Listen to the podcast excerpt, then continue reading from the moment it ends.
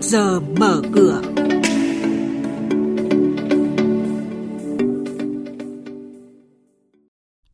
Thưa quý vị, những thông tin sẽ có trong chuyên mục này đó là 136 công ty niêm yết bị cảnh báo trên hệ thống sàn giao dịch Upcom. Phiên giao dịch hôm qua, dòng tiền bắt đáy nhập cuộc không đủ sức cứu thị trường, VN Index mất 56 điểm. Bây giờ là nội dung chi tiết.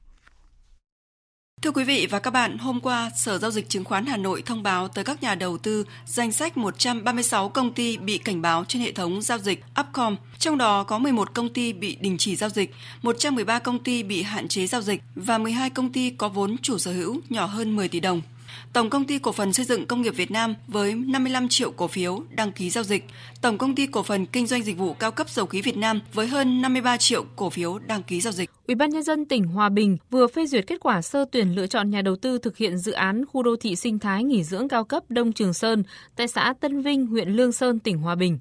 Theo đó, nhà đầu tư duy nhất trúng sơ tuyển dự án là liên danh công ty cổ phần đầu tư Rensco Hòa Bình, công ty trách nhiệm hữu hạn xây dựng Thành Hưng, công ty cổ phần phát triển đô thị An Thịnh. Đây là dự án đầu tư có sử dụng đất với tổng diện tích 98 ha, tổng chi phí thực hiện 1.008 tỷ đồng. Dự án bao gồm 3 phân khu chức năng chính, khu biệt thự nghỉ dưỡng cao cấp, khu công trình công cộng và dịch vụ, khu cây xanh, công viên, thể thao, vui chơi giải trí. Thị trường chứng khoán kết thúc phiên giao dịch hôm qua trong sắc xanh xám phủ bảng giá. Sàn giao dịch thành phố Hồ Chí Minh chỉ có 34 mã tăng trong khi có đến 368 mã giảm, trong đó có 173 mã giảm sàn. Dòng tiền bắt đáy nhập cuộc nhanh, mạnh. Thanh khoản sàn thành phố Hồ Chí Minh lên đến 5.470 tỷ đồng và sàn giao dịch Hà Nội lên đến 893 tỷ đồng. Tuy vậy, lực bán mạnh đẩy hàng loạt cổ phiếu giảm sàn. Trước giờ giao dịch hôm nay, chuyên gia chứng khoán Lê Ngọc Nam, Phó trưởng phòng nghiên cứu tư vấn đầu tư, công ty chứng khoán Tân Việt lưu ý nhà đầu tư. Trong giai đoạn vừa qua chúng ta thấy gần như không có cái ngành nghề nào có mức độ tăng trưởng so với mặt bằng chung của thị trường và tất cả các ngành nghề đều có mức giá xung quanh khoảng 3 đến 15%. Do đó tôi ờ, thấy ngay cả đối với các mã blue chip lớn nhất thị trường cũng đều có cái sự sụt giảm tương đối là nghiêm trọng và đâu đó nhiều mã quay trở lại cùng giá thậm chí là 2, 3 hoặc là 5 năm trước đây.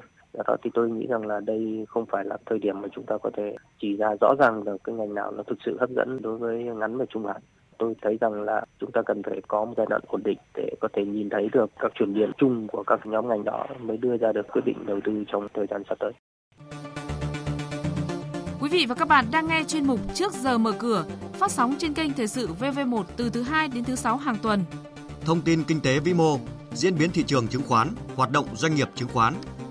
Trao đổi nhận định của các chuyên gia với góc nhìn chuyên sâu, cơ hội đầu tư trên thị trường chứng khoán được cập nhật nhanh trong Trước giờ mở cửa. Thông tin về chi trả cổ tức trong tuần này có 10 doanh nghiệp công bố chốt danh sách cổ đông thực hiện chi trả cổ tức bằng tiền, bằng cổ phiếu và chia cổ phiếu thưởng. Trong đó, nhà đầu tư cần lưu ý là hôm nay, mùng 10 tháng 3, công ty cổ phần mỹ thuật và truyền thông, mã chứng khoán là ADC, chi tạm ứng cổ tức năm 2019 bằng tiền tỷ lệ 14%. Thời gian thanh toán là ngày 16 tháng 4. Đồng thời, công ty cũng chốt danh sách cổ đông, tổ chức đại hội cổ đông thường niên năm 2020. Cũng trong hôm nay, công ty cổ phần đầu tư phát triển công nghiệp thương mại Củ Chi, mã chứng khoán CCI chi tạm ứng cổ tức đợt 2 năm 2019 bằng tiền tỷ lệ 7%. Thời gian thanh toán là ngày 23 tháng 4. Đồng thời công ty cũng chốt danh sách cổ đông tổ chức Đại hội cổ đông thường niên năm 2020.